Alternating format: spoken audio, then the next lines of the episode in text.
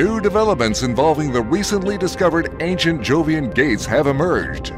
All four stargates appear to have shunted power to navigation and FTL communication systems, pairing with their destination gates. While the Stargate pairs remain closed to traffic, their systems have registered with the Interstellar Stargate Network. Navigators across New Eden were startled to discover a new location and routes displaying on their star maps as the new gates were registered and reported their destination, pairing with gates in the unexplored system of Zarzakh.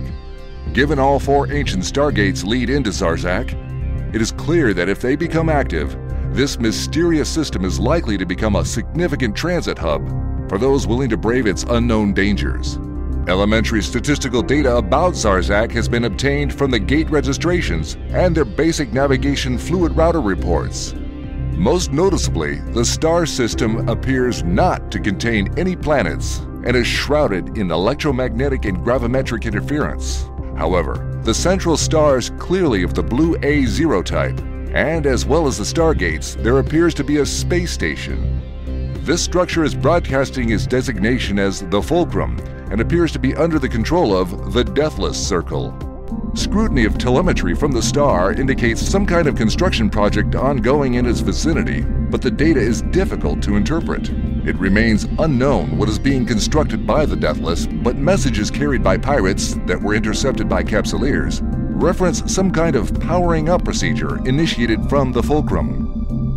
The Zarzakh station is of previously unknown design, but carries clear signs of being of Jovian construction, and is evidently enormous in scale.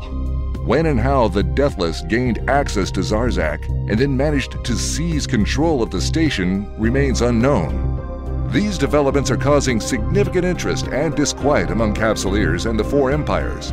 The location of Zarzakh and its far flung connections across New Eden may make it one of the most strategically important systems in the cluster. The fact that Zarzakh and its Jovian station is under the control of the Deathless, a man who seems determined to bring together the Angel Cartel and the Guristas pirates with a promise of sanctuary, poses a significant danger to all of New Eden. What other knowledge and control of Jovian technology is the Deathless in possession of? How does the Deathless Circle intend to utilize the strategic location of Zarzakh? What are they constructing and what are their intentions? These are all questions burning in the minds of Empire leaders and Capsuleers alike. This is Alton Haveri reporting for The Scope.